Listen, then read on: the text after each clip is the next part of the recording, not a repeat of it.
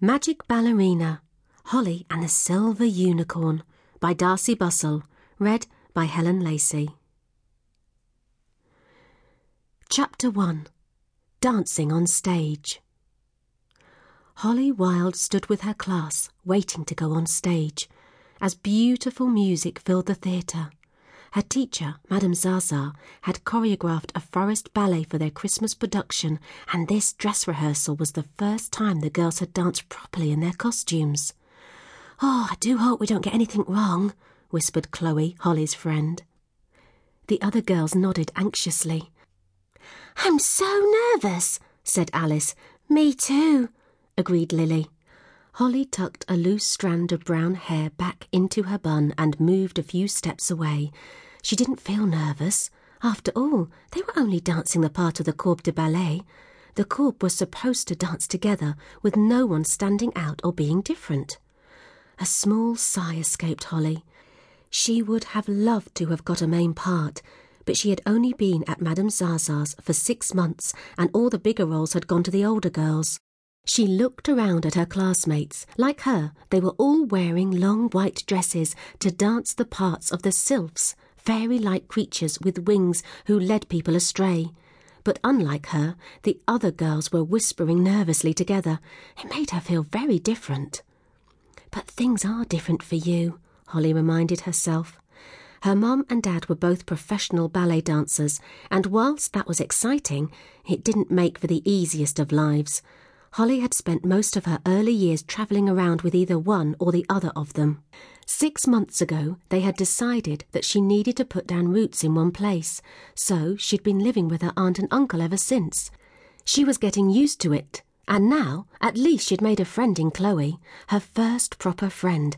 Well, in this world, she thought. An image of a dancing white cat flashed into Holly's mind, and she smiled. For she had a secret a pair of magic red ballet shoes that whisked her away to the land of Enchantia, where all the characters from the different ballets lived. Holly couldn't wait to go back, but so far the shoes hadn't sparkled with magic since her first visit. Still, there was plenty of time for that, she told herself, and snapping out of her reverie, she practiced a plie, finishing by rising up on her toes, her free arm moving out gracefully to the side. Chloe came over. How are you feeling? Holly looked at her in surprise. Fine. Really? Chloe whispered. You're not nervous? There's nothing to be nervous about, is there? Holly said as she heard a change in the music. Come on, it's almost time to go. We'd better join the others.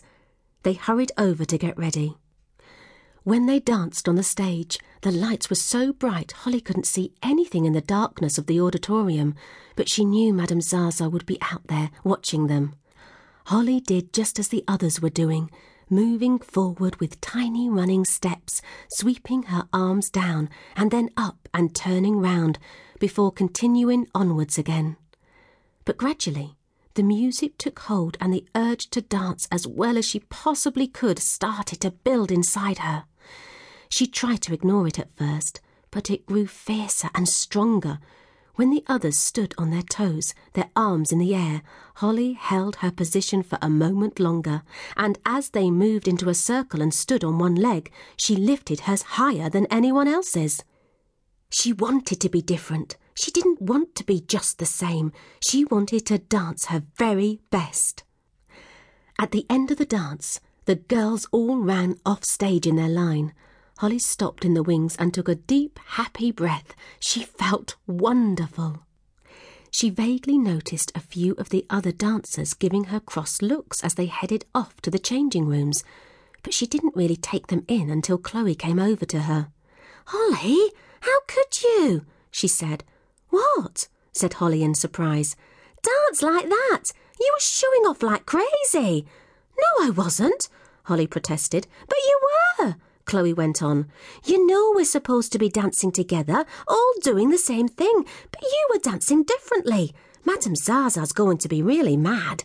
Holly felt a flash of anger as the buzzing happiness she had been feeling after the dance was abruptly extinguished. I was only dancing as well as I could, she said, aware that a certain amount of haughtiness had crept into her voice. What's wrong with that? It's not what you do.